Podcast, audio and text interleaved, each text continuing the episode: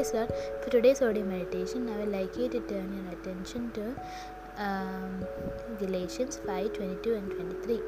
But the fruit of the Spirit is love, joy, peace, forbearance, kindness, goodness, faithfulness, gentleness, and self control. Against such things there is no law. So, today I'm going to talk about self control. So, self control helps us to resist temptation and avoid conforming to the things of this world. It guides our decisions and it correlates with how we show the other fruits in our lives.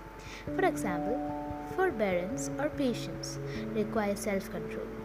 Proverbs 14:29 says, Whoever is patient has great understanding, but one who is quick tempered displays folly. Our sinful nature leads us, leads us to give into our temper, but we are called to rise above this and show patience. Self control can be applied to all of the fruits of Spirit in the same way it is applied to the forbearance. Displaying self control is often a matter of responding rather than reacting. When we react to a situation, we let our emotions take control. We are more likely to become defensive and say hurtful things. Responding, however, involves developing a thoughtful response that is guided by reason more than emotions. As Christians, our responses to situations are to be guided by the fruits of the Spirit. Jesus Christ gave us a perfect example of self control because he lived a sinless life and possessed every fruit of the Spirit. Jesus demonstrated self control because he was sent to earth to carry out the Father's will. He was to live a perfect life, perfect life in order to set an example for us. And in the end, he died for our sins so that we may have eternal life.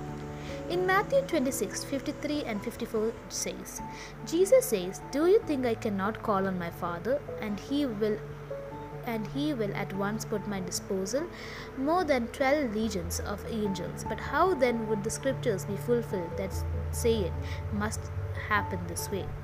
Jesus knew that he uh, has sent to earth to do, and despite his own fears, he demonstrates self control in submitting to the Father's perfect plan. Without the self control of Jesus, we would face death as the punishment of our sin.